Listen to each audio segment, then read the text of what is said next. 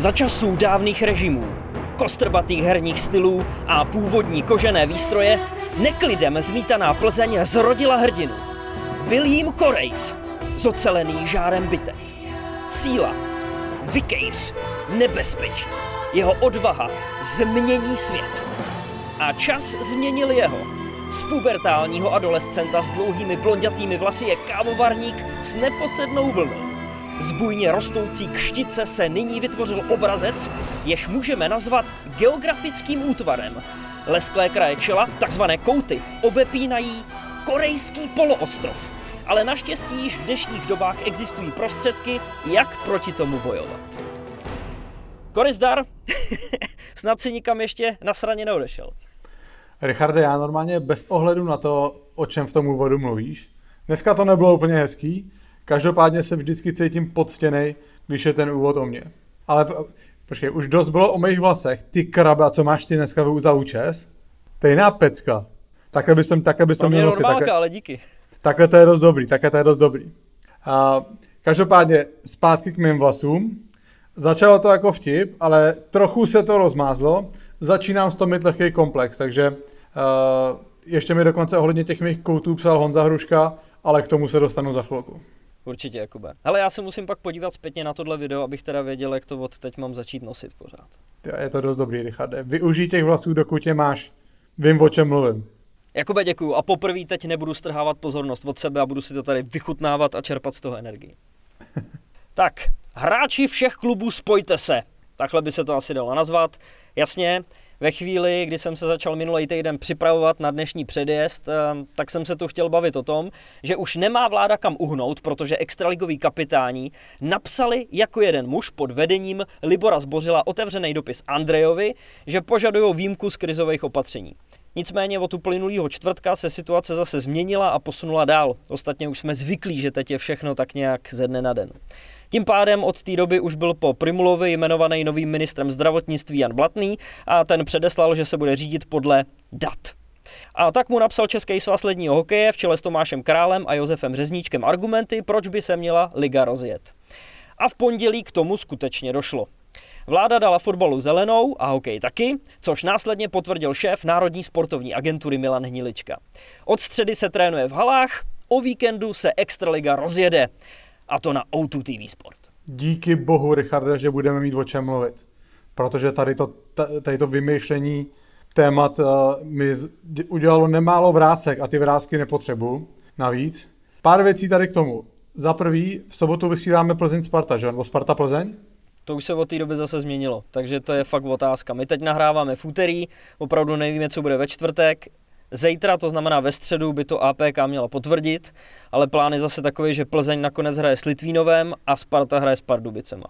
Já už jsem si chtěl stěžovat, že nemám nominačku na Sparta Plzeň, ale tak dobře. Nebudu, nebudu tady brečet zbytečně. Za druhý, Lukášovi asi zdražím členství v kolektivu, protože přezdíl Milana Hněvičku na náš Instagram, z toho jsem nebyl šťastný.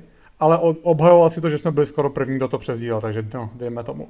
A Libor zbořil Richarde Tykra, sbírá pozitivní body. Je to tak? Pojďme ho návrat, pochválit. Návrat do srdcí hráčů.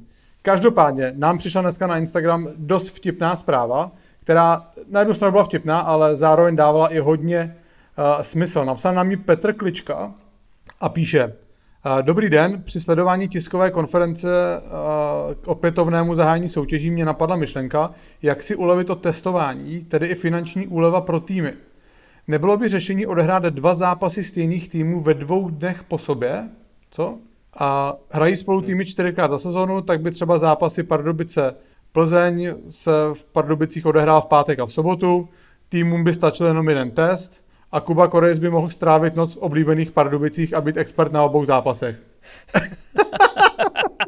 Ten se vyzná. Naprostá pecka, Petře. Takhle bych to, tak, také to vždycky přeju. Musím, vždycky říkám Honzovi Homolkovi, naplánuje ty výjezdy tak, aby jsme někde přespávali, protože vždycky je fajn si zajít na to pivo po zápase. Tady je samozřejmě teď ta blbá kaňka, že není kam jít na pivo. Ale každopádně, Petře, uh, líbí se mi, jak přemýšlíš, si můj oblíbený posluchač teďka. Díky. Každopádně Josef Řezníček byl toho rána mírně neklidný, neboť nedokázal odhadnout, kdy se skutečně Extraliga rozjede a jestli se tak stane. A musím říct, že i my na Outučku jsme to celý dokola sledovali v průběhu úterka jednu změnu za druhou, pátek, možná sobota, pak neděle a zase sobota jako hrací den, tenhle s tímhle, nakonec tamhle ten s tamtím. A problémem by mohly být testy, řekl Josef Řezníček, protože hokej se rozjíždí za přísných hygienicko-bezpečnostních opatření a teď se ukáže, jestli jsou opravdu všichni zdraví. Tak co Kubo, mohl by tohle být nějaký problém? Nebude se hrát třeba jenom do půlky listopadu a pak zase všechno skončí? Já už si myslím, že na Richarde podle mě by se musel stát nějaký totální průser. To je aspoň můj, můj názor teda. Jestli mě poslední rok e, něco naučil, nebo aspoň ten půl rok, tak je to, že být připravený úplně na nejhorší. No. To je pravda, je to dost smutný. Richarde, pojďme ale udržet tady tu pozitivní notu. Jo? Mám teďka ten vtipný příběh s Honzou Hruškou. Takže Honza Hruška hraje za Vítkovice, a my jsme spolu strávili dost kvalitní roky v Brně, kdyby to někoho zajímalo. A minulý týden mi poslal vtipnou fotku. Je to výřez z týmové fotky Vítkovic, kde je uprostřed Honza Štencel a k tomu mi Hrouda napsal. Nevím, jestli vás Štenclík poslouchá, ale asi by se vám měl ozvat ohledně té vaší reklamy na vlasovou kosmetiku Beviro. a pokračoval, jo. Šten, štenclík, štenclík jak tvoje kopie, dokonce bych nebyl překvapený, kdybyste měli stejného Barbara. My na, nazýváme to k nám na Instagram, protože to je fakt jako vtipný. Ne, teda nebudu sice dělat herečku, ale trochu se mi to dotklo, protože Štenclík tam ty vlasy honí hodně na sílu. Hrouda říkal, že se nenaštve teda, takže... Každopádně Štenclík tam ty vlasy honí hodně na sílu a asi teda necháme ostatní, aby to posoudili, hodíme ty fotku na náš Instagram. A mimochodem na té fotce i tvůj BFF a ten s vypadáváním vlasů evidentně problém nemá. Asi proto kamarádíte spolu, Ne, asi, asi proto kamarádíte spolu, protože ty těch vlasů máš taky zbytečně moc, podle mě. Když říkáš. Uh, no tak díky za kompliment, Kubo. Teď on si mě úplně rozházel, to jako mám pokračovat teď asi, že jo. Nejsem na to zvyklý prostě, protože já už používám Beviro asi 10 let a až teď jsem to odhalil. Tajemství k bohatý kštici je samozřejmě v šamponu proti padání vlasů. Beviro vyrábí maximálně přírodní pánskou kosmetiku. Na každém produktu najdete procento, z kolika je daný přípravek přírodní a kluci se snaží docílit vždycky co nejvyššího čísla. Třeba zmiňovaný šampon proti padání vlasů je z 99% složený z přírodních ingrediencí. Beviro je česká značka maximálně přírodní kosmetiky pro muže. Už od roku 2016 vyrábí produkty, které před uvedením na trh testují s předníma českýma barbrama a barbershopama, aby byly nejlepší na trhu. A zároveň co nejpřírodnější, protože jenom přírodní látky mají na tělo čistě blahodárný vliv a zároveň nezatěžují planetu. No a protože ta slevová akce pro vás bombaře zafungovala skvěle, tak se Dan s Pavlem, který za Beviro stojí, rozhodli, že prodlouží tu platnost promokódu BOMBY20 až do konce listopadu. Takže když půjdete na web beviro.cz a nakoupíte minimálně za 500 korun, tak při zadání promokódu BOMBY20 získáte slevu 20% na celý nákup.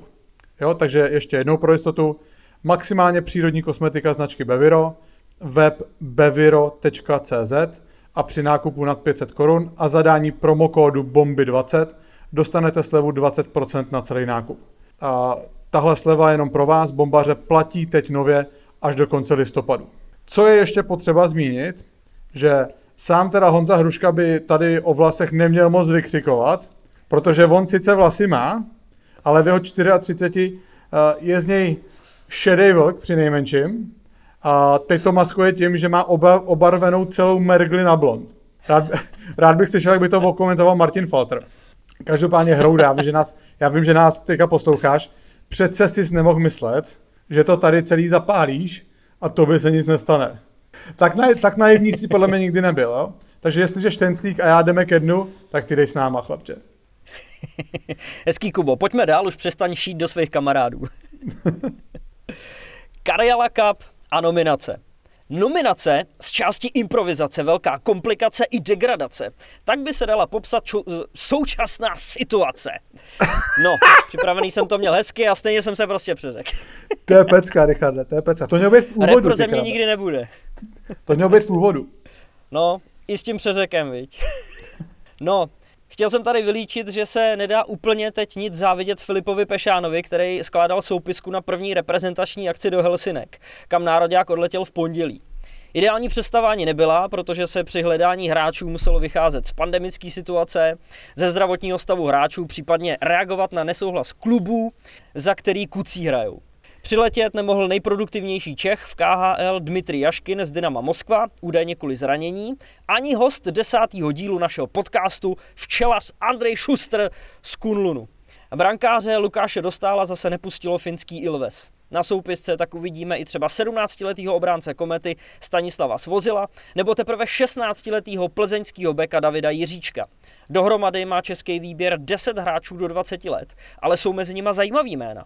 Honza Mišák, Míra Pitlík, ty byli u nás, Michal Teplý, Adam Raška, a na druhou stranu z těch zkušenějších borců tam jsou třeba Bartošák s Rachovinou v brankovišti, pořádný bomby umístěný k tyči tam bude sázet z levýho kruhu Filip Hronek. Je tam Hinek Zohorna, Tomáš Zohorna, Radim teda chybí tentokrát, asi je Filip Pešán na rozdíl od předchůdců pozná. Jirka Smejkal, Andrej Nestrašil, Honza Ordoš, no to už bych tady vyjmenovával celou soupisku, kterou máte nazdílenou i na našem Twitteru. No ale takhle to nevypadá vůbec špatně. Hele, a jenom si myslím, že Lukáše dostála prej nepustil Anaheim, ne Ilves, ale nevím, co v tom bylo přesně, jenom jsem to, jenom jsem to postřeh. A, okay. No, hele, Richard, jak to by budu upřímný i k posluchačům, já tyhle turné moc nesleduju, ale uh, jsem, jsem rád, že tam jedou ty mladí kluci, uh, hlavně teda přátelé našeho programu, jak si říkal, uh, Jarda Pitlík, Honza Mišák, uh, Jirka Smejkal s Kubou Jeřábkem, to už teda nejsou úplně mladí kluci, ale i když říkám, že ty turnaje moc nesleduju, tak teď se na nějaký zápasy určitě podívám, protože jsem právě zvědavý na ty mladý hráče, hlavně teda na trojici mladých obránců, David Jiříček, o tom jsme mluvili několikrát, všichni ví, že ho miluju, nebo Standa Svozil, anebo Jakuba, na Jakuba Galava se jsem zvědavý, jak se zlepšil v tom Finsku za poslední dva roky. No a nebo třeba na Pavla Nováka v útoku, který eh, byl před pár týdnama draftovaný Minnesota a o kterém jsme tu mluvili pár dílů zpátky. No a řešilo se taky téma, že Rusko vybralo sestavu kompletně z juniorských hráčů. Právě tohle Filip Pešán nazval degradací turnaje. Co myslíš, Jakube? A podle mě to je trochu přehnaný. No. To, to, to může někdo říct to samý o tom, že za nás jedou třeba právě Pavel Novák, nebo tam je, myslím, že ten mladý obránce Šimon Kubíček, co hrál v Litoměřicích taky, snad jsem neřekl špatně to jeho jméno, a jedou z první ligy, že? takže to můžou říct taky. No, Uh, nevím, měl jsem tady poznamenou nějakou ostrou poznámku a nebudu to víc kritizovat. No. Prostě mně přijde, že tady ty zápasy mají prostě nádech pouťáků a že obecně jako se jim nepři, nemají moc velkou váhu už sami o sobě, takže a, a zvlášť za současné situace si myslím, že není úplně špatný, že tam jede hodně mladých hráčů. No. No, no, ostatně, jak napsal na Twitteru profil s názvem Neobjektivní novinář a jak jsme na bombách sdíleli, všechny tyhle Karjala kapy a Chanel One kapy by se vlastně vůbec neměly hrát. Asi jediný, koho to ještě baví, je záruba. Amen. Ty mu nedáš pokoj normálně. Já jenom cituju tweet a posledně jsem ho tady hájil. to je pravda. Uh, Mám ještě jedno téma, Richarde, můžu teďka? Kejváš, mlčíš, tak asi jo. No, Pojď. když jsme se minule bavili o té Sense aréně, tak jsem narazil na další český produkt, který mi přijde, že zase posouvá tu připravenost hokejistů a možná obecně sportovců o kus dál. Jmenuje se to Sport Senses, je to z Brna a koukal jsem, že s nima spolupracuje Lukáš Dostal. A Lukáš Dostal evidentně něco dělá dobře v poslední době, takže možná by ho ostatní mohli napodobit. A jestli jsem to teda pochopil správně, tak to je něco jako neurovizuální trénink, což je slovo, který znám, ale upřímně je pro mě trochu španělská vesnice, co to znamená. Respektive ne trochu, ale úplně. ale jako vypadá to zajímavě, no, protože ta připravenost hokejistů na celém světě se dneska vyrovnává a každý nový typ tréninku může těm hráčům potom dát třeba i malou výhodu, která nakonec může rozhodnout. A já jsem se minulý týden psal s Lukášem Dostálem ohledně možného streamu na Instagramu. Teďka teda není moc času, ale až k tomu dojde, tak eh, se na to určitě zeptáme. A koukal jsem, že teda sportcenci spolupracují i s českým olympijským týmem při přípravě na Tokyo 2021. Yeah, it's a great. ne, nebudu tady mluvit anglicky už radši. No, eh, teď se usmívám, ale přecházíme na téma, který úsměvný úplně není a já hlavně doufám, že to přečtu všechno tak, jak eh, to tady mám připravený, protože samozřejmě nechci nic podat tak nějak, jak by se nemělo. Ale je to vlastně příběh, který by některý mohli nazvat třeba spravedlností, vykoupením nebo zadosti učiněním. Kdo ví, Každopádně svět obletěla zpráva, že se Arizona zřekla Mitchella Millera, který byl její první volbou v nedávném draftu. Důvod je ten, že Miller čtyři roky zpátky na škole šikanoval spolužáka tmavý pleti a s poruchou učení, což prostě v současné době nemá kam uhnout. Navíc ho údajně nutil jíst eh, pomočený sladkosti z pisoáru nebo mu mlátil hlavou o zeď. Ten kluk se jmenoval Isaiah Meir Croders. Musel dokonce podstoupit testy na žloutenku, HIV a další pohlavní choroby. No, nebylo to hezký a vůbec se nedivím, že on sám i jeho rodina nebyli nadšený, když se dozvěděli, že Miller byl draftovaný i přesto, že Arizona o téhle skutečnosti věděla. Protože se tehdy po svém činu 14-letý tyran přiznal, ale jen teda kvůli záběrům školních kamer, protože do té doby to zapíral, a byl odsouzený k veřejně prospěšným pracem. Před draftem dokonce Miller obeslal všechny týmy s přiznáním a s vyjádřením lítosti. No, a organizace Coyotes chtěla z nadějného obránce vychovat něco jako exemplární případ v boji proti šikaně, aby šířil osvětu a že by se tohle zkrátka nemělo dělat. A až vlastně tlak ze strany Krodersovy rodiny a veřejnosti to všechno znamenalo, že od něj dala Arizona ruce pryč. A navíc eh, Mitchell Miller si nezahraje ani na univerzitě, kde teď studuje, protože tam ho na základě těchto událostí rovněž vyškrtnuli z kádru. A nedá se snad ani čekat, že by mu dal možnost nějaký jiný tým z NHL. Takže má chlapec asi po kariéře. Kdo ví, no. Ale je teda brutální. Podle mě jako eh, je to spravedlivý, protože to, co se stalo, je neumluvitelný. Jediný, nad čím jsem teda přemýšlel, je to, jak z někoho takového chceš udělat lídra v boji proti šikaně a jak to vlastně chceš obhájit. Jo. A ve výsledku ještě přehodnotíš názor na základě mínění veřejnosti. To se Arizoně asi moc nepovedlo. Já jsem teda nevěděl, že oni to věděli před draftem. Jako... Na základě ne... toho dopisu, no. No, jako já nevím, já... To je takový mezi, jako nemyslíš si třeba, že by měl dostat druhou šanci? Jo, a přece jenom to čtyři roky zpátky, ten kluk se, ano, přiznal asi neúplně za správných okolností, ale jako já vím, že dneska je v tom tom složitá doba, jo, a samozřejmě to v žádném případě neschvaluju, to, co udělal a jenom omluva to nenapraví, ale přeci jenom mu v té době bylo 14 let, což už by asi už samozřejmě ví, co dělá, ale pořád je to jako trochu děcko, jo. Nevím, nevím, já samozřejmě tomu rozumím a v dnešním, v dnešní, v dnešním klimatu ve světě, kdy se tady ty věci, pro tady ty věci je absolutně nulová tolerance, tak uh, asi pro Arizonu ve, výs, ve výsledku bylo jednodušší se ho zříct, ale jako tenkrát Varlamov, Varlamov taky měl nějaký průser s domácím násilím. Jo, a taky do dneška, aspoň si to myslím, že to byl on, a taky do dneška chytá v NHL.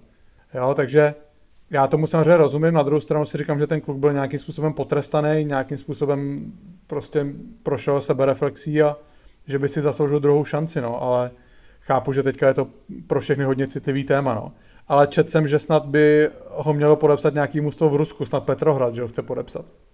Tak uvidíme. No. Ono samozřejmě tohle to můžeme popsat z obou témat. Na jednu stranu, jak to říkáš ty, po čtyřech letech zaslouží si asi druhou šanci, asi by si ji normálně zasloužil, ale ty sám Kubo víš, že čím vejš se v té hokejové hierarchii dostaneš, tím víc ty nejseš jenom hokejista, ale jsi zároveň nějaký ambasador, nějaký nositel té značky a ty prostě musíš být morálně čistý, nesmí tam na tobě asi nic bejt, co by mohlo někomu vadit. A obzvláště pokud tady byl ten mediální tlak, tak Arizona zkrátka se z toho chce vymanit. A o tom to prostě je, že hráč musí být kompletní balíček. No.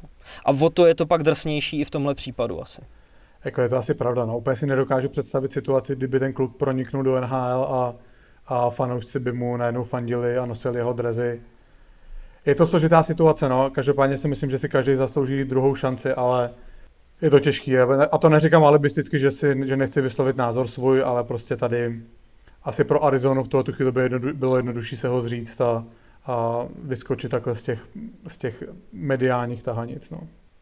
No, tak budeme pokračovat v našem oblíbeném tématu, který se nás všech tady drží, a to je korona. Všichni se proti ní snažíme nějak bojovat, týmy se proti ní snaží bojovat, organizaci i v jednotlivých státech, tak nějak jako různě.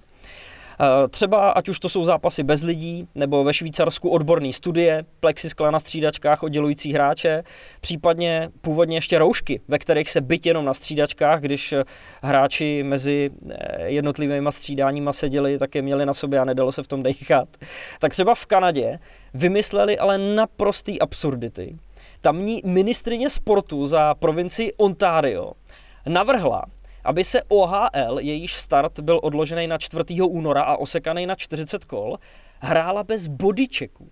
Je to teda zatím jenom návrh, ale co jsem čet, tak to není vyloučený, že by se to třeba mohlo stát. Navíc se kanadskýma amatérskýma ligama začala šířit taková panika, že tam začínají zkoušet hrát ve čtyřech a bez hitů, bez bytek i bez buly. v juniorské lize v Albertě proti sobě zase hrajou dokonce dokola jenom dva týmy, aby se nešířila nákaza. A protože na zápasy nechodí diváci, tak ušlej zisk platí klubům rodiče hráčů. V přepočtu asi 18 tisíc korun měsíčně. Kubo, svět se zbláznil. To je snad ještě horší než naše vláda, ne? Dobře, Richard se do toho obul konečně. Ve, čtyři, ve 40. díle. Uh, hele, já si vůbec nedokážu představit, jak by takový zápas měl vypadat. A zajímalo by mě, jestli to, jestli to ta ministrině sportu si říkala? Jo, ministrině, říkal, ty jsi kluk, promiň. No, uh, jsem neřekl jméno. Jestli to ta ministrině sportu konzultovala s někým z hokeje.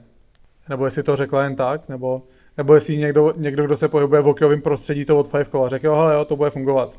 S tím půjdeme ven. Já mám totiž pocit, že je to zatím jenom návrh vlády a když se to dozvěděli organizace OHL, tak, tak jdou proti tomu a snaží se právě diváky uklidnit, že tohle pravda nebude. No.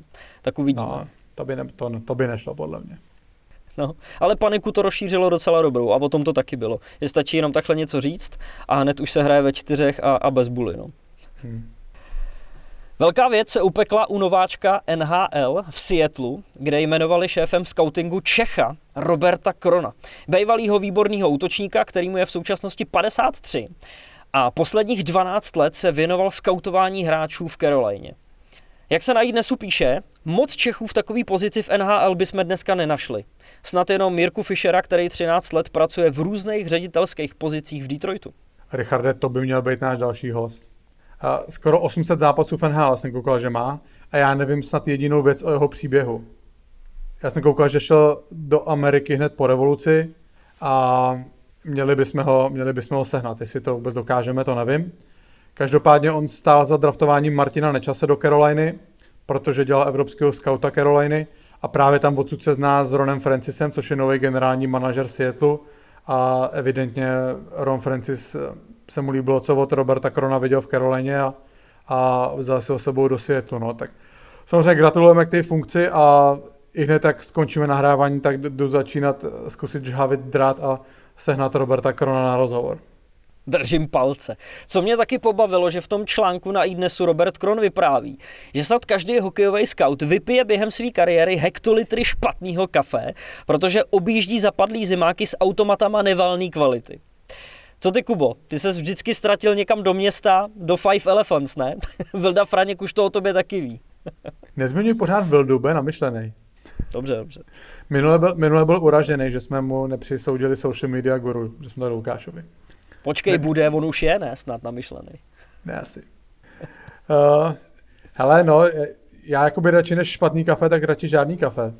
A ty víš, že vždycky, když někam přijedeme, že, se, že mám vytipovanou nějakou kavárnu ve městě a vždycky se mě někdo snaží přemluvit, že si dáme nějaký patok v nějaké tragédii, co nejblíž zimáku, ale já si proto dobrý kafe a hezkou kavárnu vždycky rád trochu zajdu. Třeba Preso Grande v Mekáči, co? nejlepší, zážit, nejlepší zážitek. Neříkal jsem to tady už, jak si na to kafe jako v Mekáči v Ostravě. Já si myslím, že jsi to neříkal, protože to ani nikdo slyšet nechce. Podle mě to chtějí slyšet úplně všichni. Byli jsme v kavárně Co kafe v Ostravě a sedli jsme si na kafe, já jsem si objednal a Richard, já bych si dal takovýto uh, kafe, jako, máte, jako mají v Mekáči. Espresso grande. Slečna chudák šla do kole, normálně koukala se na mě, abych jí pomohl. Já říkám, s tím si musíte poradit sama. Kubo, ty to dokážeš vždycky tak krásně přihrát. tak pojď dál, co tam máme. V posledních dnech kolovalo internetem pár zajímavých věcí, včetně nekvalitního tvrzeného skla, kterým po oslavě prolítnul 18-letý obránce Budapešti v maďarské lize. Asi jste to všichni viděli, takže půjdeme zase dál. A třeba taky Hinek z Horna, který v dresu Chabarovsku v KHL nechtěně skóroval zubama jak napsal Jirka Vítek trojkou vpravo nahoře, nebo jak to bylo. a protože se mu odrazil puk přímo od obličeje do branky Nižněkamsku, byl z toho gol a nakonec i vítězství, takže proč ne? Já mám, já mám Hinka z Hornu strašně rád, on přišel do Brna asi tři měsíce po mně. Myslím si, že tenkrát, tenkrát z Havlíčkova Brodu a od prvního tréninku bylo vidět, že má obrovský talent. Jeho jedinou takovou slabinou byla psychika, protože mi vždycky přišlo, že asi každou malou chybu hodně bral a měl jsem pocit, že ho to hodně brzdí. Ale tak dneska už mu je taky 30 let a určitě se i v tomhle posunul dál. Já si pamatuju, on v sezóně 16-17, tak tam normálně vypadal nakonec hokejem. On začal v Brně tu sezónu, tam moc nehrál, poslali ho do Pardubic, tam nehrál vůbec, bylo tam asi jenom sedm zápasů a potom se, Pardubice už ho ani nechtěli, tak šel do Brna zpátky, protože neměl kam jít a nakonec vlastně v druhé půlce té sezóny byl naprosto stěžením hráčem Brna, myslím, že tenkrát v Leně s eh, Martinem Nečasem a myslím si, že Malec tam s těma hráce teďka ve Vítkovicích. Tak byli naprosto stěžení v té eh, v té cestě Brna za, za tím historickým titulem. No a koukal jsem, že ten gol jeho byl teďka s těma zubama, že byl první v sezóně, takže a samozřejmě mu to i takovýhle šťastný gol určitě pomůže psychicky do dalších zápasů. No tak sami vidíte, že se naše řeči začíná dostávat do běžné hokejové terminologie. Jenom za minulý týden nás na Instagramu označil Zdeněk Folprecht, záložník fotbalový příbramy a Martin Davídek, hokejový útočník německého Reutlingenu. Zdeněk Folprecht nazdílel video, jak střílí doma na hokejovou branku a Martin Davídek zase video ze zápasu, kdy dal vynikající gol. A oba použili popis vykejř jako kráva. Richarde, samozřejmě jsem to obojí viděl a nebudu kecat, udělalo mi to radost. A Martin Davidek je z Plzně, on s náma chodil teďka v létě, v létě na ledy tady v Plzni a je vidět, že dobře potrénoval, protože vždycky hrál v mužstvu se mnou a tak to je, to je úplně jasný samozřejmě, že jo? No a Zdeňka Folprechta jsem já poznal loni před Vánocema na každoročním hokejovém zápase, který pořádá fotbalový reporter, a asi největší krasavec v televizi. Teda teďka po tobě, když vidím ten účest, teď si se hodně posunul na žebříčku, Richarde. Každopádně to pořádá David Sobišek a já jsem hrál v mužstvu se Zdenkem Folprechtem a ještě s Matějem Pulkrabem a na obou bylo vidět, že hokej v mládí hráli. Nevím teda přesně v kolika letech oni skončili, ale na první pohled bylo jasný, že na bruslích nestojí poprvé. Hele, a počkej, já postřehnu si ještě, co sdílel Třinec na Twitteru. Povídej. Viděl jsi to nebo ne? Neviděl asi. Ty na tom Twitteru moc nejsi, viď? no jsem, ale moc lidí tam nesleduju. OK. A mě sleduješ? Možná. Každopádně. Já jsem se k tomu vrátil zpátky. OK. No, a ono teď, jak se nehraje, tak na, na tom Twitterovém účtu Třince vzpomínají na starý zápasy a tentokrát vzpomínají na zápas přesně před deseti lety, kdy Třinec na Spartě vyhrál 3-0 a je tam fotka ze zápasu, na který jsem já, jak se snažím Hammerlíkovi prorvat puk skrz betony a když říkám skrz betony, tak nemyslím mezi betonama, ale myslím fakt skrz, což uh, tak trochu koresponduje s celou mojí kariérou.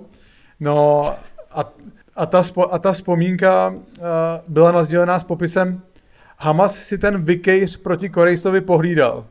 Kdyby teda střelecký pokus aspoň mířil nahoru, nebyly z toho ani bomby k tyči. Každopádně děkujeme moc marketingový oddělení ocáři Třinec. Máte u nás velký významný plus a pravděpodobně vás budeme v příštím díle chválit. Tak za tohle může Dita Ondrejková, ne? Jestli říkám to jméno teď správně, jsem to vypálil z voleje. Ta tě má ráda a poslouchá i bomby. Fakt? Ty Aha. krabet. No, tak teďka budeme mluvit o Ditě, ne, už nebudeme mluvit o Lucce Mužíkovi, budeme mluvit o Ditě. A Lucka v pohodě? Nevím, neviděl jsem jí. Tak pojďme na našeho dnešního hosta, ne? Pojď. A ten host byl výborný. A už to opakuju po několikátý, to už je asi trapný vtip, ale mě, mě to pořád baví prostě. no protože David Výborný usedl do našeho černého koženého křesla, který je o něco vyšší než ten měkký gauč, na kterým sedíme my dva s Kubou a do kterého vždycky zapadnem. Ale vyšší ty hosti vypadají taky z toho důvodu, že mluví prostě dobře. Plně to povznáší. A David měl o čem vyprávět jakožto dlouholetý hráč Kolumbusu v NHL, o spolupráci s Rickem Nešem, eh, další někdejší obrovskou hvězdou NHL ale povídali jsme si taky o hokejových začátcích nebo o životě po kariéře. David docela překvapivě řekl, že mu hokej nechybí a že ho vlastně ani nesleduje a nechce ho sledovat. Prostě vidět hru z jiný perspektivy už není ono. Když eh, si vnímal ty vikejře jako kráva, přímo z perspektivy, kousek nad ledem, tak všechno jiný už je pak prostě horší. No, mě vždycky u těch rozhovorů nejvíc zajímá, co je v pozadí těch jednotlivých přestupů a i o tomhle David Výborný hodně mluvil. A já jsem měl tu čest si s ním zahrát na Spartě v jednom mužstvu a musím říct, že někdy ta jeho leh- lehkost na tréninku nebo ve hře byla až no, pro mě absolutně nepochopitelná. A co jsem teda vůbec nevěděl, a zjistil jsem to až při přípravě na tenhle rozhovor, je, jak on dominoval na 18 a na 20.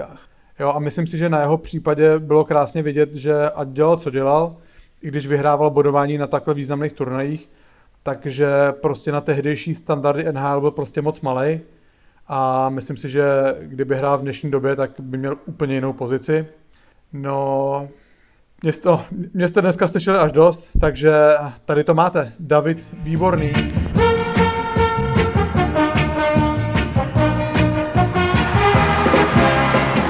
Dnešní host je legendou českého hokeje. Byl téměř u všeho, co jsme za posledních 25 let vyhráli. Z mistrovství světa má 8 medailí, z toho 5 zlatých. Bronz z olympiády. Vyhrál jak českou, tak i ještě tehdejší federální extraligu. K tomu přidal 543 zápasů v NHL. Dámy a pánové, kapitán národního týmu David Výborný. Davide, vítej v podcastu Bomby k tyči. Čau, ty říkám si, kdo to je úplně z tohoto, ty Když to naposled slyšel, tak to tak, ty říkám, ty to asi byl asi dobrý frajer, ty Ale je docela hezký na to zaspomínat. Jo, jo, jo, teď jak jsi o tom mluvil, tak jako docela toho bylo dost, ale jako a proto seš dneska tady a dneska to z tebe všechno vytáhneme. Každopádně úplně na začátek, co, co teď vůbec děláš? Mně přijde, že si tak nějak trošku zmizel z hokejové mapy a z mýho pohledu trošku nečekaně teda. A tak zmizel Uh, asi to bylo účelný jako zmizet z hokejové mapy, protože hokej, jak bych to řekl, 25 let, let jsem se s tím živil, mm, bavilo mě to, ale ty poslední roky už mě to v Boleslavi nenaplňovalo a, a ty lidi kolem mi prostě vadili. Nebylo to třeba zrovna tou specifickou rolí sportovního manažera? No tak to byl úplně omyl třeba jako u mě jako sportovní manažer, jakože to byl úplně omyl a do toho už bych třeba v životě nešel. Jak dlouho si to vlastně dělal? Rok, jednu sezónu. No, protože kdyby to byla třeba nějaká jiná funkce, tak by se asi u toho hokeje dalo zůstat, ne? Jako my finanční, kdyby to nějaká byla, by tam možná zůstal. Jako, ale, ale, ten sportovní manažer, to je vlastně funkce taková, nechci říkat jako za nějaký zásluhy, ale člověk jako nemá, nemá pak ty možnosti, který, který pak ten, má ten generální manažer že to nefungovalo, protože že jsi měl pocit, že nemáš ty pravomoci, jaký by si chtěl mít? Přesně tak, no, přesně tak. Tam něco řekneš a pak to je schození ze stolu, že jako, no, takže jo. to úplně jako není, není to, co od toho čekáš. Vyba, a neměl jsi jako takhle podobnou funkci už na Spartě, když jsi tam přišel z té Ameriky, že jsi vlastně byl jakoby hrající sportovní manažer, nebo akorát to asi nebylo nikde vedený, nebo? Jo, jo, tak ty jsem tě tam, ty jsme dělali spo, tvojí spolu, spolu viď, jako. Jo? Mi to odfajkovával, jo? ne, ne, ne, ale... David si tě pamatuje. ale bylo to tak vedený, ale asi nikdy jsem tam jako ani takhle nefungoval, protože to bylo až jako potom, až já tam dokončím tu svoji kariéru, kterou jsem chtěl skončit ve 36, ale uh, pak mě taky odkopli, takže, takže to pak jako... Tam ten, jako, chceš se o tom bavit, o tom konci na té Spartě, možná to asi bylo dost hořké pro tebe, co? No jako, jako úplně jako čaj s medem to nebyl, jako no, jako na druhou stranu, ale člověk pak jako vidí akorát, kam se vrátí, do jakého, do jakého uh, marastu a, a nemůže věřit těm lidem, no. Já jsem měl právě pocit, že byl takový, že se tam vrátíš že jo, na ty tři sezóny a, a potom plně přejdeš do role toho sportovního Jasný. manažera a to teda předpokládám, že najednou v nějakém bodě to spadlo ze stolu a dál se to neřešilo. Přesně tak, spadlo to v tom bodě v té v poslední sezóně, vlastně, kdyby jsme hráli uh, to playout, jo, což jako bylo jako nejhorší spartiánský umístění v historii, což, což je pravda.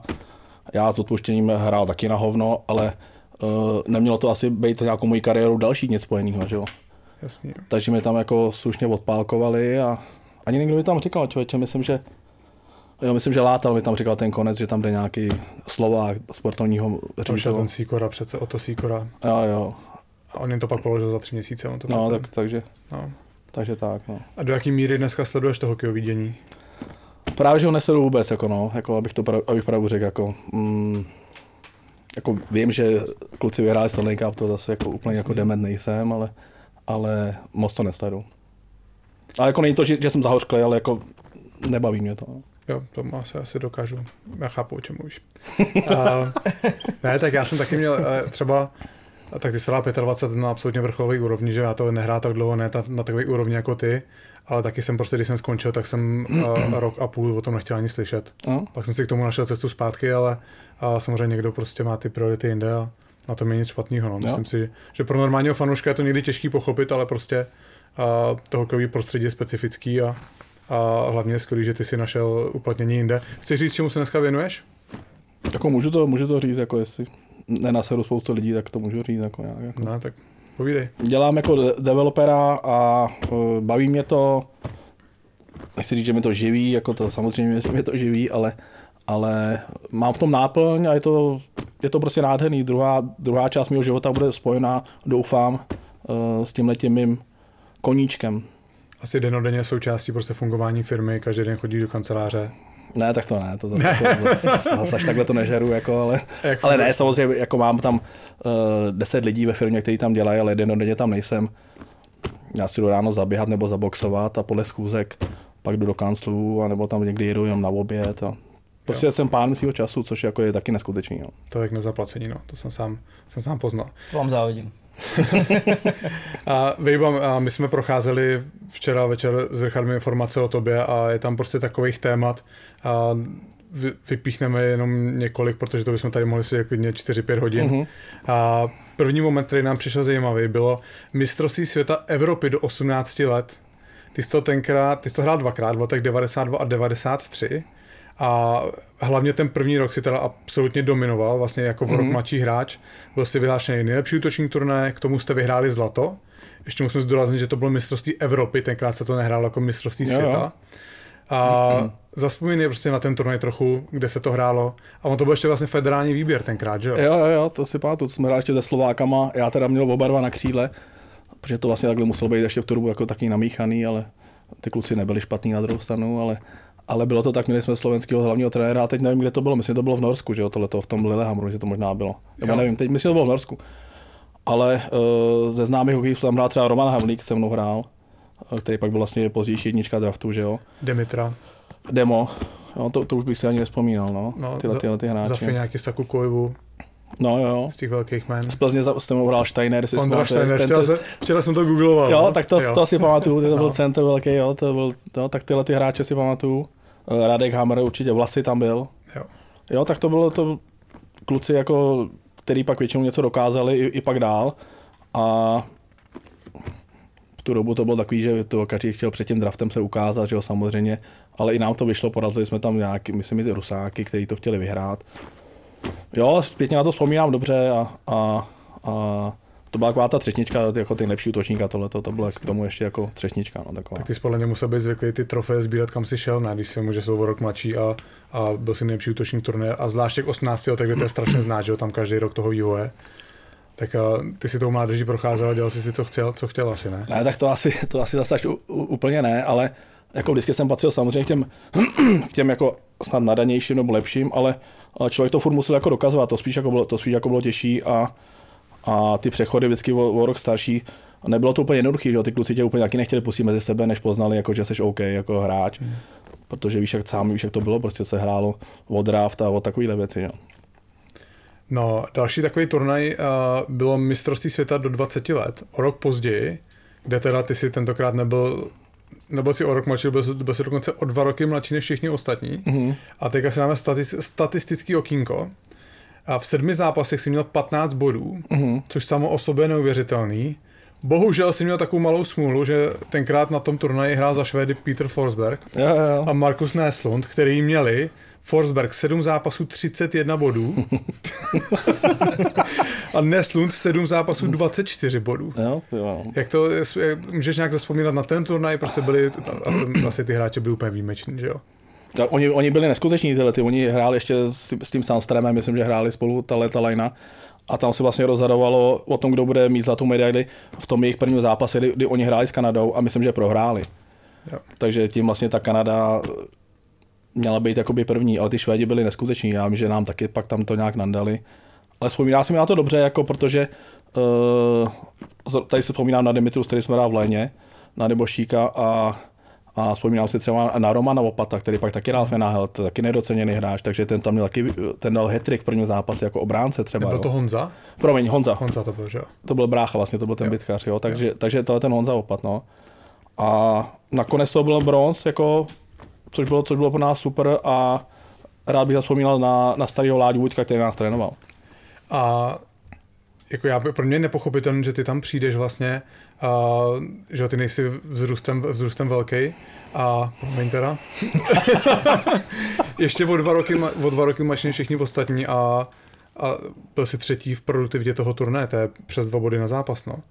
To je, mně přijde, že to muselo přijít strašně jednoduše, že tě strašně musel bavit ten hokej v té době. Jo, tak, jako, tak mě bavil i, i, i potom jako pár let, když jsem na to dostal prachy, že jo, jako, ale, ten, ale, ale, jo, bavil mě neskutečně a fakt jsem měl kolem sebe ty fakt, já vím, že to, je, o, o, že to furt omlívá tohleto, ale fakt jsem měl ty spoluhráče fakt hodně kvalitní a ten terén by ti dal příležitost a nechal, nechal tě hrát a zase ten hokej v dobu taky byl jiný, jo. Jako, jo, spíš se to jako víc řezalo, ale když jsi byl technický, tak ty šance na tyhle body eh, byla větší, než podle mě asi mají ty kluci teď. Jako. Jo, máš pocit, že třeba čím jsi byl starší, že bylo složitější ty body získávat? Ne jako by konkrétně ty, ale že se ten hokej měnil, že ty technický hráči to měli, tím měli těžší. No, myslím si, že pak je jednu, jednu dobu, v jednu dobu jo, jako no, tak jako pokud ještě bys ne, jako nehrál někde nějaký ty nerovnovážní stavy, tak, tak si myslím, že, že to pak bylo těžší. Jako, no. Hmm. A teď určitě ty dvacítky, to je asi úplně mega těžký, si myslím, jako ty kluci. Nevím, kolik tam získávají těch bodů teď, jako kolik jich tam mají, jestli jich tam mají třeba, kdo to vyhraje to kanadský bodování, jestli, jestli těch 15 bodů třeba mají, jako jo. No, to si myslím, že bude jako strop, no. No, takže to, je jako, a to jsou hráči, kteří pak budou hvězdama v NHL, že jo, takže No. ten hokej šel opravdu jako zase úplně jiná. Hm. Já jsem překvapený, že s tou vejškou to nemám na talíři od tebe taky každý den. A kolik měříš? 174. No tak víš, tak to jsem konečně aspoň větší než, než, než, než někdo, ale jen od kousek. Máš 177, ne? Nebo kolik? No, jo. No každopádně ty si eh, v tom ročníku 92-93 prožil vynikající eh, sezonu na Spartě. 44 bodů ve 52 zápasech. Mhm. Udělali jste tam titul taky tenkrát. jo, jo. Proč ty vůbec nemáš žádný zápas v playoff tam odehraný? To se, to se hrálo playoff v tom 93. 100%, mhm, protože my jsme hráli fakt finále playoff eh, proti Vítkovicím, takže to, možná tam to playoff není daný, jako. Možná se to bralo 52 zápasů plus playoff, ale možná to tam není daný. My no. jsme koukali na statistiky a tam nemáš žádný zápasy v playoff. Fakt, jo. Bude asi nějaká statistická. Mhm, teda. jo, jo, jo, určitě, určitě si pamatuju, že my jsme hráli Trenčín semifinále? Trenčí semifinále, to, si, to jsme hráli na Slávě Fedenu, to si pamatuju, protože nám dělali halu sportovní, tam, tam něco bylo. Takže jsme hráli na Slávě první dva zápasy, kde jsme vyhráli, pak jsme do Trenčína jsme prohráli a rozhodující jsme hráli už ve sportovní hale. Takže zase prostě špatná příprava, nemůžeme se asi vymlouvat na statistiky pořád. My jsme tam být prostě tenkrát. Nebo ne? Asi. No, eh, po téhle sezóně ty jsi byl draftovaný ve, druhý, ve, ve druhém kole Edmonton. Mhm. Možná to jako zní skvěle ve druhém kole, ale nebylo to pro tebe eh, na základě těch statistik a těch výsledků až druhý kolo? Nebylo to pro tebe překvapivě dole? Mm, na rovinu říkám bylo, protože jsem si myslel, nebo všichni si mysleli, že budu v prvním kole. Eh, V tu dobu já nevím, kolik bylo týmu, jestli bylo jich 26 nebo 28, to nevím, to bych hlál. Ale myslel jsem si, že budu určitě v prvním kole a myslel jsem si, že budu jako do 20, nebo třeba kolem 15 až 20. A nakonec eh, jsem byl 33, takže pro mě, pro mě draft jako byl zklamání, musím říct. No. Ty jsi měl výborný výsledky na 18, na 20, už to tady zaznělo, co bylo teda jako tím určujícím prvkem, to se asi nedá takhle stanout. Nedá se to říct, jako asi špatný agent, ale, ale to nemyslím, ale možná, možná ta výška, nevím, jako Nevím, nevím, co, tím jako, co zatím jako stálo. No. Tenkrát jsem na to hodně koukal, na tu výšku. Jo, jo, jo. Ještě vlastně, a když já jsem byl draftovaný, tak tenkrát Hudler taky byl až na konci druhého kola No. a to byl že naprosto výjimečný hráč svý, svý kategorie. A byl jsi tam na tom draftu, jel jsi tam? Jo, jo, jo, byl Že jsem tam. Tam seděl trpky na tom, v tom No jako jo, byli jsme tam, já tam byl ještě s Radimem Byčánkem Hmm. a ten, ten byl, já nevím, jestli byl kolem 30, 30 a ten byl, eh, ten byl do Otavy vlastně draftovaný. Jo. Jo, jo, a já pak šel hned, hned po něm, jako no. Hmm. Jo, A bylo v Quebecu. A bylo, a bylo to, ty dvě kola byly první den, nebo to? Jo, jo, jo, jo, Jo. jo. To bylo první den, no. Tak v současnosti se řešilo, že na draftu, pokud si byl draftovaný níž, tak už si usínal doma na pohovce, nebo že jsi vyplácal všechny data a pak si v SD kvalitě, takže ty jsi měl ještě takovou tu, to, co ti můžou teď současní hráči závidět, Jo, že jsi tam fakt jako byl. jo, jo. Byli jsme tam i vlastně s, s rodičema, nebo já tam byl s tátou, byči taky s tátou. Kdo ti dělal agenta tenkrát? Uh, Rich Winter? Ne, dělal mi ho Jirka Cerha a ten tam vlastně měl uh, Barneta. Jo. Barnett byl pak generální ve Phoenixu, když jsem byl Jo. draftovaný. A Barnes vlastně dělal, podle mě dělal i Jaggerovi a měl Greckýho vlastně, takže Jo. na toho Greckýho mě nalákali, ale Ty jsi po tom draftu ještě odehrál jednu sezónu na Spartě a pak si odešel do Kanady Mhm. a tam si ten ročník strávil eh, na farmě. Ale eh, jako soudě podle těch čísel a statistik ti to tam jako docela, docela sedlo, takže pro tebe to, to nebyl zase takový šok. ne, vůbec, vůbec ne, jako na té farmě mě se tam jako i ten hokej začal i líbit. A to, byla, to byl vlastně ten ročník, teď nevím, co to byl za ročník, jako 94, 90, nevím. Ale byla, 94, 95. jo, a, byla stávka v NHL vlastně. Byla stávka půl sezóny. Pak se dohrávala půl sezóny, se dostala, dohrávala NHL. Do ledna se nehrál. Jo, takže spousta těch kluků z toho Edmontu tam hrál se mnou na té na, na tý farmě. A pro mě to bylo jako další škola i života. Uh, odešel jsem tam svobodný, tam jsem se oženil s manželkou, protože, jsem, protože mě, neměl jsem tam co dělat, takže jsme se tam vzali, říkám, pojďte se vezmeme. Jen tak odpoledne jste Jo, jo, jo, no, tak, takhle v- bylo v únoru a říkám, tak pojď, tady není co dělat, jo, tady 20 tisíc lidí tady. Měli v tomhle- Vegas třeba se vzít. ne, ne, ne, byli jsme v Cape Breton, což je jakoby nová zkouša, takže tam je zima a tam se dá akorát koukat na hokej anebo pít, takže tam tohle ty Kanaděni takhle dělají. Ale ten ročník, jo, ten byl super, mně se tam líbilo a pak uh, tam se mnou hrál třeba Tyler Wright, s kterým jsem se potkal v Columbusu a Todd Marchand taky. Takže pak moji budoucí spoluhráči tam hráli se mnou. A musím říct jako opravdu, že pro moji budoucnost to bylo to nejlepší, co se mohlo stát, no, být na té farmě a vidět vůbec, eh, o čem ta NHL by mohla být. No, každopádně se pak zase vrátil zpátky po té jedné sezóně. Eh, Co to zapříčinilo? Můžeš nám přiblížit ten rozhodovací proces kolem toho návratu? Tak zapříčinilo to to, že jsem ještě smlouvu na další sezónu, ale uh, nechtěl jsem už čekat. Myslel jsem si, že že jsem ready, jako aby mi dali nějakou šanci na pět šest zápasů už tu, už tu minulou sezónu a oni mi nedali, tak jsem řekl, že se radši vrátím do Sparty a Sparta budovala nový tým, takže, takže to pro mě byla taková cesta v tu dobu smysluplná. Jako no. A to, to bylo i tehdy takovýhle to rádiový ticho, ty jsi jako neměl nějaký informace nebo indicie, nebo jak, jak to tenkrát vůbec bylo? To hráč jako čekal, jestli tu příležitost dostane, chtěl se o ní přihlásit, nešlo to, nebo jak vůbec probíhala ta komunikace v této situaci, když ty jako chceš a ta odez, odezva nepřichází? Tak zavoláš agentovi, že jo, ten ti s odpuštěním nableje něco do telefonu, že jo, což ani není skoro pravda, že jo, to je 20 let, takže jako jo, asi, asi, asi ti říká pravdu.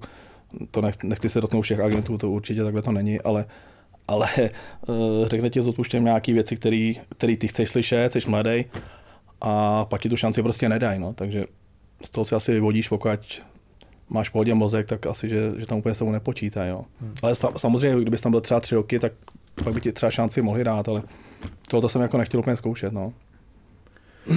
Tak potom ty jsi vrátil na Spartu a asi si nemusel úplně litovat, protože hned tu sezonu se poprvé na, na mistrovství světa do Vídně, kde jste hned vyhráli titul. Mhm. Mm-hmm. A pamatuješ si, s jakýma ambicema jste na tom mistrovství jeli, jestli to bylo překvapení, eh, že jste vyhráli, nebo, nebo byl to cíl v tu chvíli? No, Tak cíl to stoprocentně nebyl a, a s ambicema jsme tam podle mě nejeli podle mě ani jako na medaili, jako já si myslím, jako jeli jsme tam prostě, nechci říct zahrát, zahrát si hokej, ale, ale, ale prostě, jo, jsme na mistrovství, tak jedem, no. Asi takhle bych to schrnul ten začátek. Já pak trochu přetočím dopředu Vejba. Mhm. Mm-hmm. A v 98. bylo Nagano. Aha, Jo, což jestli, že Richard tady na začátku říkal, že jsi byl téměř u všeho, co jsme, co jsme Jo, vyhráli, tak aha. tady toho jediného ty si nebyl. A když jsem procházel ty statistiky, tak si myslím, že možná si mohl být trochu, jestli dočený je správné slovo, ale určitě si si myslel na to, že by si tam mohl jet, Mhm. protože v 96. titul na mistrovství světa, další rok byl bronz. Mhm. A ty si jezdil na všechny akce nároďáků, tam to je hezký v těch stati- statistikách, jak máš každý, každý rok přes 20 zápasů za nároďák. A prostě na tenhle jediný turnaj, samozřejmě, ke kterému vzhlíželi úplně všichni, ses nedostal. Máš představu, jak blízko si tomu byl, nebo vlastně co byl důvod, proč si nejel? To nevím, jako proč jsem nejel, ale tak samozřejmě mě to mrzelo, to je, to je jasný, to bys jako neměl city, kdyby tě to nemrzelo. A v tu dobu já byl s Frantou Kabelem, jsme hráli za Modo eh, ve Švédsku a vlastně já ani Franta eh, Kabelka jsme tam nejeli. Jeli kluci Sena, samozřejmě a pak kluci některý z Extraligy. Ale jako určitě jsme byli naštvaný, ale kluci to vyhráli, takže jako není komu eh, není komu co říct, jako eh, špatný slovo někomu říct, jako že vybrali jste to špatně, abyste tam nebyli, takže Jasný. takže určitě, určitě jsme to cítili, že, že by se nám mohli být, ale kluci to vyhráli, takže jako respekt. Ty jsi zmínil, že jsi hrál ve Švédsku v Modo a máš tam zase jenom jednu sezónu. Přitom No. zase podle čísel to zase nevypadalo špatně. No. Cože jsi, cože jsi tam vydržel tak krátce? No, Já tam chtěl zůstat další, další roky, ale byl jsem tam eh, vlastně ze Sparty na hostování. V tu dobu za mě Sparta dostala 50 nebo 80 tisíc marek na jednu sezónu a já jsem se pak do Sparty nechtěl vrátit, ale byl jsem stále pod smlouvou, takže, takže proto jsem se vrátil do Sparty, ale jinak, bych tam, jinak jsem tam chtěl zůstat. Mě Švédsko se hrozně líbilo a super lidi a Franta Kabelka tam, takže, takže, byl, takže bylo všechno, hokej, party, všechno bylo. Takže jsi byl nadšený, když jsi musel na- napochodovat zase zpátky do Čech. Přesně tak, no to jsem se tady s nima hádal jako a, a prostě, prostě s tím nic neuděláš, no. Prostě jsi pod smlouvou a mm, oni mě chtěli na zpátek, no. Hele, v sezóně 99-2000 pak vyhrají zase ze Spartou titul. A s nároďákem zase titul mistra světa. Mm. Jako když to tady dneska řekl, že má 8 medailí z mistrovství světa. To nemáme za posledních 10 let, podle mě. Jako, Mm. no, no možná ještě za díl, viď? a, a v 25 konečně zase přichází, nebo přichází druhá šance do NHL a podepisuje s Columbusem. Mhm. Mm-hmm. Jak se to celý upeklo? Jedná se s více mužstvama? A, nebo Ne, ne, ne. Eh, Nejednal jsem s více mužstvama, eh, jednal jsem, už jsem měl jinýho agenta, už jsem měl vlastně uh, Riche Ventra, že jo, Míru, potažmo Míru Heniše tady. jasný? Uh, Ticháček dělal pro Columbus, že jo, vlastně skauta a už jsem věděl před mistrovstvím světa, že mě jako sledujou a že bude záležet na- mistrovství světa, jak budu hrát. A nám se to mistrovství světa podařilo, uh, v Léně s Jirkou Dopitou a s Tomajcem a pak mi prostě nabídli smlouvu a já byl vlastně free agent, takže jsem mohl podepsat a, a takhle se to upeklo, jako no, takže takže oni už mě pak sledovali ke konci, no. Měl jsi podepsanou jednocestnou nebo dvoucestnou, když jsi tam šel? Ne, měl jsem podepsanou jednocestnou, a kdybych na dvoucestnou, já bych tam už ani, ani jako nešel na dvoucestnou. Můj jsem vždycky byl hrát ve Švýcarsku, což se mi teda nikdy nepovedlo, a, ale šel jsem radši do té NHL pak, no. No a ty jsi hrál hned v prvním zápase proti Chicago Gol. Zapomínáš na ty, na ty své pocity před prvním zápasem a, a třeba je konkrétně na ten gol první? Jo, tak jako to bylo neskutečný první zápas, jako tam, kdy se dělá nový tým, 20 tisíc lidí, nádherných, možná jak tomu rozumělo v tu dobu, tak 8 těch lidí, ale tím je to jedno těm američanům, ale gol, vyražená střela a nomé po reboundu gol, jako ne, euforie, no, euforie, no. Vedli jsme 3 pak jsme prohráli 5-3, teda, takže to je taková kaňka na tom zápase, no. Vy jste si tam museli vytvořit trochu nový domov, ne? Jak, nevím, tam byl sedm, sedm sezon, jsi tam byl. Já tam byl do roku eh, 2-8, no. Jezdíte tam ještě někdy zpátky? Nebo jste tam od té doby, co jste tam skončil, jste tam nebyli? Tak jako od té doby, co ten Primula chtěl zavřít ty hranice, jak se asi už nedostaneme, že jako, to, to, to, to, to, jako, ale, ale, byli jsme tam, jezdíme, tam, jezdíme tam, děti to tam milujou, malý tam byl od třech měsíců, takže ten byl odkojený Amerikou a jednou za dva roky se tam vždycky jako vracíme do toho Kolumusu, no. Ty ses v Kolumbusu dokázal vypracovat mezi hlavní postavy toho mužstva, to bylo nějaký partnerství, který trvalo zhruba sedm let. E, Jako obrovský milník pro tebe, nebo jsi svazovaný s tímhle klubem, jak ty vůbec si považuješ zpětně těchto, těchto let, jak se ti v Kolumbusu hrálo? Jo, tak zpětně, zpětně na to myslím, myslím dobře, ale ty začátky taky nebyly, taky nebyly úplně jednoduchý, uh, protože jsem sice měl jednocestnou smlouvu, samozřejmě jsem ty zápasy odehrál, ale uh, klíčová pro mě byla ta třetí sezóna, uh, kdy jsem podepsal taky jednocestnou smlouvu samozřejmě, ale první zápasy mě nenechali hrát, takže do toho mi volal Aleš Volek, to začínal, to začínal už Rusko v tu dobu, uh, jestli bych nechtěl do Ruska, tohle já říkám, hele, jestli mě ještě nechají pár zápasů hrát, tak, tak se možná vrátím. No a dali mě do prvního zápasu, hned jsem tam dal jsem nějaký gol, tohleto a po té mě nechali pak hrát úplně v první lajně. A tu sezonu jsem dal 20 gólů, takže to byla taková moje zlomová sezóna, ta, až ta třetí, jakoby, no. Ono, Kolumbus samozřejmě uh, má víc témat, já jsem tu otázku záměrně rozdělil na dvě části, tohle, tohle bylo pozitivní, ale nevnímal si třeba negativně, že za těch sedm let se Blue Jackets nedostali do playoff, de facto do vyřazovací části. Ostatně tohle to byla i otázka, která nám přišla od našeho posluchače s nikem mm-hmm. not.jock, který se ptá, že i ty si... já to čtu takhle, to tam prostě že ty si i třikrát po sobě dával 20 gólů. Hrál si prostě skvěle, ten tým se nedostal do playoff, nepřemýšlel si o nějaký změně angažma jít do nějakého ambicioznějšího týmu? Mm, nepřemýšlel. Uh, po těch pěti letech, když jsem já podepisoval ten poslední kontrakt, tak uh, jsem mohl jít nám za víc peněz a uh, já chtěl zůstat tam, jak už jsem říkal, ještě dva roky a pak se vrátím, pak se vrátím domů, protože malý půjde do školy a už by měl, už by pak musel jít do druhé třídy, takže to jsem úplně nechtěl ale samozřejmě ten agent mě do toho tlačil, jako pojď někam jinam, dostaneš víc peněz, samozřejmě on mi dostal víc peněz, ale já tam byl spokojený, takže, takže, takže takhle asi, no. Tak jako ambice playoff, jako je to nádherný, ale i když jsme udělali první kolo, tak by nás tam pak někdo seknul, takže jako úplně rozhodla rodinná atmosféra, to, že jsi tam byl naučený na nějaké záležitosti, zvyknul A já jsem tu smlouvu podepsal ještě, než jsem odjížděl, takže já jsem se sem vracel a měl jsem podepsat smlouvu, takže já nelicitoval jako pak o penězích. Jako. Jsi byl dokonce i asistent kapitána. Oblíknul jsi někdy na sebe C?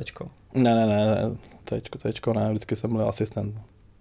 No, ty poslední roky. Teda. A má to k tomu asi docela blízko, ne? Je to nějaký postavení, který se taky nedává. Jen tak, tak jako... určitě, tak jako pak když jsme nehráli úplně dobře, tak si nás vzal majitel do restaurace a zavolal si nás asi čtyři nebo pět kluků, kteří tam byli v tu dobu. Já, v tu dobu byl kapitán, myslím, Adam Food, pak tam byl jako Fyodorov, ne, že jo, a já jsem byl mezi nimi, takže bavili jsme se jako co potřebujeme jako lepšího, aby jsme hráli lepší hokej, takže nám nabízeli takové věci, že není problém jako do letadla Víte, o čem mluvím, tam někoho narvat. No, během těch sedmi let v NHL ty jsi uh, i pravidelně startoval taky na mistrovství světa, což asi muselo naznačovat takovou tu herní pohodu, ty jsi tam měl a celkově jak jsi byl v té pohodě, protože uh, nebo na mistrovství světa jsi byl dokonce i 12krát po sobě, což je mhm. jako neuvěřitelné číslo. Říkal jsi někdy nebo v nějaký určitý fázi, že si radši uděláš po sezóně pohodu a nebudeš ještě se lopotit dál na nějaký šampionáty? Jo, a to jsem udělal tu poslední sezónu, když jsem viděl, že končím, tak už uh, bylo mistrovství světa v Kanadě a to trénoval ještě, myslím, že to zase ještě trénoval ten Lojza Haramčík a, a Kusí mi volali právě na Floridu a chtěli, abych přijel. Já říkám, ne, já už, já už na mistrovství světa nejedu, už končím, vracím se do Čech a takže jsem to, ten poslední šampionát ten jsem teda od, odmít, protože už, už, jsem, už, jsem, už jsem nechtěl. No. Už jsem chtěl být s rodinou a vrátit se do Česka. A do toho mi Lojza říká, tak si udělej pár kliků a můžeš sem za náma přijet, jako ve formě budeš, takže. A byl, a byl jsi. No, no, no, byl jsem ve formě, ale tady, eh, tady k Tigrovi akorát. Tak, Vypadalo tak, že hlavní hnací motor za tím rozhodnutím to v Americe zabalit bylo Hlavně to, že třeba že Michal prostě musel jít do školy mm. a chtěl, a chtěl se, aby šel do české školy. Přesně tak, no, tam, tam už byla ta hra taková, že bych tam jako snad skoro musel zůstat, jo, a já jsem nechtěl nikdy zůstat v Americe, to jako nebylo moje, moje nějaký životní poslání, abych zůstal v Americe. No. Ale my jsme se tenkrát na Spartě spolu potkali a myslím si, že tam se ty, rok, ty tři roky nepovedly asi podle představ nikoho z těch zúčastněných všech. Dokážeš také zpětně s odstupem říct, proč jsme třeba ten titul nedokázali vyhrát? Nebo minimálně aspoň s tím nabitým kádrem dojít do finále? Tak jako největší škoda byl ten první rok, kdy, jsme, kdy nás porazili Vary, že jo. No. To si myslím, že rozhodující zápas byl ten, uh, kdy Řezníček nám dal gola prodloužení a ten zápas byl jedna jedna, a pak už jsme to nedotáhli, takže to asi byla největší škoda ten první rok, no. První rok, že jsme to, že jsme to nedokázali. Pak uh, vlastně vyhodili Mariana Jelinka, že jo. Hmm. Uh, můj táta byl asistent a hlavního trenéra dali Hinka, že jo.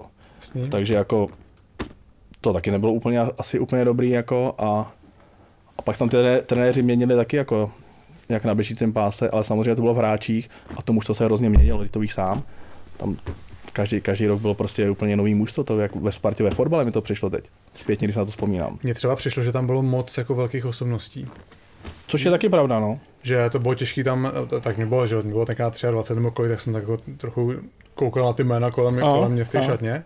Ale tak když, když zpětně se na to podívám, tak prostě tam nebyla jasně daná ta hierarchie, jo, že tam No? byly prostě, tam byly tři útoky a, a ty tři útoky by v každém jiném mužstvu hráli první lineu. A všichni, všichni chtěli hrát a, a přišlo, že to prostě nefungovalo. No. No nefungovalo to stoprocentně, že jo, to prostě, to prostě nemůžeš, ty to víš sám, to nemůžeš mít takhle složení to mužstvo, že jo. To tam blbě, pánové to blbě složili, že jo. Kdyby mě nechali fakt dělat toho sportáka, tak to bylo v klidu. jako, no. No Iba, ty si potom šel ještě na pět sezon do Boleslavy, to, což teda pro mě upřímně bylo obrovský překvapení. O to víc vlastně, Pro že mě bylo, taky, jo. kde jsi vůbec našel v sobě tu chuť ještě hrát. No. No našel jsem jí chuť, protože mi to pak ten poslední rok jsem byl jako z té Spartě jako znechucený. Eh, Jak z mých výkonů, tak pak i z, z výkonu toho, toho vedení, jo, jak se zachovalo. A do toho mě začal vlastně, jsem byl v kontaktu se Stráčou, mohl jsem jít do Plzně, to trénoval Marián, a zavětřil Kusanec a nabízel mi Pardubice. Jo. No a říkám, ty no, tak někam se rozhodnu, někam ještě asi půjdu. No a do toho mě zavolal Hnilda, jestli bych nešel do Boleslavy, že jo. A ta Boleslav, prostě já to měl nejblíž, nejblíž eh, z baráku. Jsem tam za 40 minut, takže nakonec se rozhodla, rozhodla to, to rozhodla ta Boleslav uh, tou dálkou z mýho domova, jako no. A už tam byli táta, nebo ten přešel potom? Ne, ne, ten tam nebyl. Tam, eh, tam to v tu dobu trénoval, tam byl Keba Jeřábek, to trénoval. Jo. No a kde jsi v sobě, a vy jste, vy jste hned tu tvoji první sezonu, co jsi tam byl, jste spadli, jo, jo? jo. To bych to super, jako vůbec ne- nedokážu si představit po tom všem, co si dokázal, co si odehrál, že vůbec se ti chtělo potom nějakých 38, 39 No. brouzdat se tady po kadaních, všechna úcta ke kadaní, nechci jo. někoho urazit, ale vůbec si to jako nedokážu představit, že jsi tam vyjel si před tím autobusem do té kadaně, do té šatny tam a vyjel si tam prostě, tady máme pětinásobný mistr světa. Jo. Tak já už v tu dobu jako chodil spíš potom, jako, jo, ale jako No. furt jsem tam Ty body to nenaznačovaly. Ale jako, ne, pak jako měl jsem k tomu prostě pak vztah té Boleslavy, protože mě to samotného štvalo, eh, že jsem byl u toho, že, že jsme prostě spadli, jako jo, takže říkám, pojď, zkusí, zkusím, zkusím to, dostat se příští rok na zpátek. V tu dobu tam šel táta, tu muž to se taky změnilo. Dali pryč taky jako takový ty frajery, co tam byli jenom kvůli penězům, takže ty tam nebyli a bylo tam hodně levnější a lepší mužstvo charakterově. Pro tebe vůbec asi tohle bylo docela důležitý, ne? Když jsme se tady bavili o tom Kolumbusu, že si ani jako nepokukoval nikde jinde, pak na Spartě to nebylo úplně růžový, mladá Boleslav v první lize, tohle bylo lepší, takže pro tebe bylo nejdůležitější to, aby tam byla skutečně dobrá atmosféra k tomu hrát zápasy. Přesně tak, no, aby člověk jako měl, nechci říkat klid, jako klid nemáš jako nikdy, ale aby prostě, aby prostě tam byl respekt eh, k těm hráčům, jako no, což, což jako, což pak v některých těch chvílích jako mi tady chybí, a, nebo chybělo, nevím, jak je to teď, ale jako já to chápu, že ty hráči jsou placený o to, aby, aby, aby, aby tu práci dělali dobře, tak když jako jsi střelec, tak asi musí, měl dát 20 gólů, ale, ale prostě nějaká sezona ti taky nemusí být, že? Já bych se přiznal, tak já teda vždycky jsem hrál s Kolumbusem v NHL v týře. Hrál jsem s tebou právě za Kolumbus, abych, abych to mohl tak To tady říkáš každý může, ty. Moc jich právě nebylo, moc jich nebylo, ale jako, že by to přišlo, to byl jako ten černý kůň a vždycky chtěl Jo. hrát někdo s nějakým týmem, ne rovnou, že máš jako od začátku úplně ty nejlepší předpoklady a tak dále. Tak byl jsi kamarád s Rickem Nešem? No jasně, jako, Znáš jako, se dobře? Jako hodně dobře, no. Si pamatuju, jak jsme se, oni tady byl pak mistrovství světa v- na Slovensku a oni tady hráli přípravný zápas v Praze, si pamatuju, jsem ho vzal ke Švejkovi, každý jsme se dali 15 py, byli jsme ožili jak prasata a on druhý den tady hrál a dal dva góly, takže, takže jsme byli velký kamarádi. Protože on, to byl taky hráč, který měl přesah, který klidně mohl jít někam jinam, ne? No, no, A tak taky tam zůstal, takže možná měl podobný smýšlení jako ty asi. Tak ten stoprocentně, ale tak on to zase měl daný jinak, on byl jednička draftu, že jo, takže na něj tam nahodili jako všechno a podepsal tam pak dlouhou smlouvu, takže on byl jako ten hráč přímo pro tu organizaci, takže on asi neměl úplně na výběr, jako. Oni to kolem mě stavili, že No, přesně no, tak, prostě jako no, že Mu slibovali, přivedeme hráče, budeme, za, začneme vyhrávat. přesně, no. A když se to potom nedělo, tak ho vyměnili, protože do Rangers tam odsud myslím. Jo, jo, no, jo. On, takže on tam jako zažil, zažil časy taky špatný a zažil podle mě i, i playoff, že jo, když ten klub hrál. Jinak v Kolumbusu to bylo dobrý i na život, jako město, mimo, mimo ten hokej. Jo, bylo to, bylo to super, jako Columbus jako má nakonec asi zhruba 2 miliony obyvatel, takže to není jako úplně nějaký mini město, ale bylo to super, jako jo, rodinný, spousta Čechů, kteří tam utekli, takže jsme slavili Mikuláše, všechno, takže paráda. Zkrátka skvělý zázemí. Tak uh, pojďme na otázky od posluchačů. Mhm. Lukáš Zrotal, který zlato pro tebe bylo nejsladší? a že nechce slyšet, že se to nedá určit. Uh, pravděpodobně to první. Pravděpodobně to první, protože to vlastně nikdo, nikdo nečekal. Jak jsem předtím říkal, že jsme tam, nechci říct, že tam měli jak zahrát, jak rybníkáři, ale prostě jsme hráli uvolněně a proto to asi takhle bylo. Takže asi to první, uh, 96. A druhý bych padal asi to 2005, kdy hráli i ty hráči, když byla stávka z NAL, jakože tam bylo asi, asi nejvíc jako hráčů v tu dobu, který hráli i za mořem. Třeba Bartoníček, eh, nejpovedenější zápas kariéry. Mm, asi jediný hit, který jsem dal final uh, proti Atlantě, která už tam na hokejové mapě ani není. Fanoušci českého hokeje, byl Rick Nash nejlepší spoluhráč, se kterým se nastupoval v NHL, nebo někdo jiný? No určitě, asi, asi, asi Rick Nash a potom, potom ten Sergej Fedorov, no, takže tyhle ty dva. Ale jako Rick Nash určitě, no, jsme byli na sebe hodně zvyklí a on věděl, co udělám a já jsem věděl, že, že on ze dvou, ze dvou střel dá jeden gol, takže, takže určitě. Mimo toho Švejka jste chodili tam v Kolumbusu si dá? Ne, ne, ne, tam jsem chodil italský jenom, na, na víno. a Fedorov byl taky odskočený úplně, jo? Jo, jo, jo, ten byl odskočený, ten byl odskočený i, i, i, hlavou, ten měl jako hrozný, hrozný, hrozný, hrozný keci, jako že třeba jdeš do letadla a on ti řekne, ty a ty ryby nejím a večer ho potkáš na suši, jo, třeba jako. Jo. No, takže jako, jako protiřečil, jako, ale jako sranda s ním byla velká, no. On se nějak přišel o všechny peníze, ne? Nebo něco jako nějaký průser se mu stal. Přišel o všechny peníze, protože ten agent mu dával fakeový vlastně výpisy z banky a přišel o všechno, takže on teď dělá podle mě nějakého sportovního ředitele uh, v CSK nebo nějakého sportovního manažera. Agent mu ukazoval falešní výpisy. A, no, no ale za celou, celou dobu těch 20 let, co tam on hrál, že jo. To je člověk, který tam vydělal miliardu korun na naše, nebo já nevím kolik, jakože.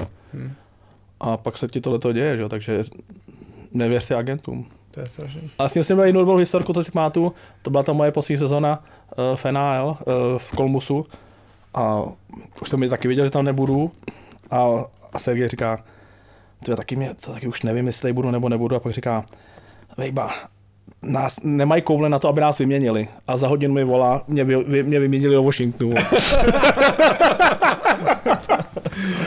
tak, jsi byl, tak jsi byl hned jistější v kramflecích. No, jo, jo, jo.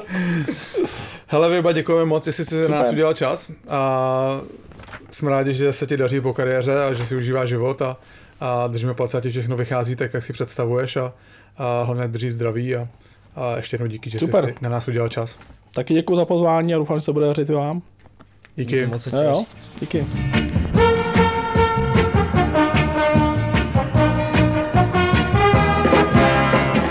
Ještě jednou děkujeme.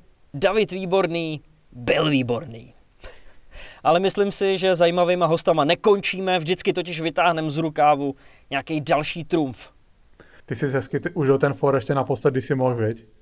No, já to třeba zase někdy příště řeknu. ne, samozřejmě obrovský díky Davidovi za jeho čas a myslím si, že na něm bylo vidět a i z toho rozhovoru to je cítit, že si ten život po kariéře dostatečně užívá. No a další hosty, příští týden bude samozřejmě další bomba. A troufnu si říct, že pořádná, nebudeme vám teda ještě prozrazovat, kdo to bude, ale připravte se na další fakt skvělý rozhovor a prostě bude to dobrý. No a kdybyste se v mezidobí nudili, tak se podívejte na Instagramu na účet Kladno Game Worn. A Kladno Game Worn se to píše, dvojtv.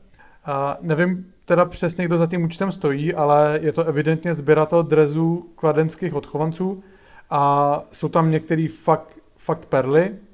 A mně se teda nejvíc líbily dresy, nebo líbily je v úvozovkách, drezy z konce 90. let, kdy se často měnil i název Kladna. Nejdřív to byla Velvana, tam byl teda ve znaku Tučňák, který vůbec teda nemám ponětí, jak se tam mohl dostat. A, a potom se jmenovali Wagner Plast a pak ještě Rabat Kladno, tam byl ten pes, jak kouše tu hokejku, to je absolutní pecka.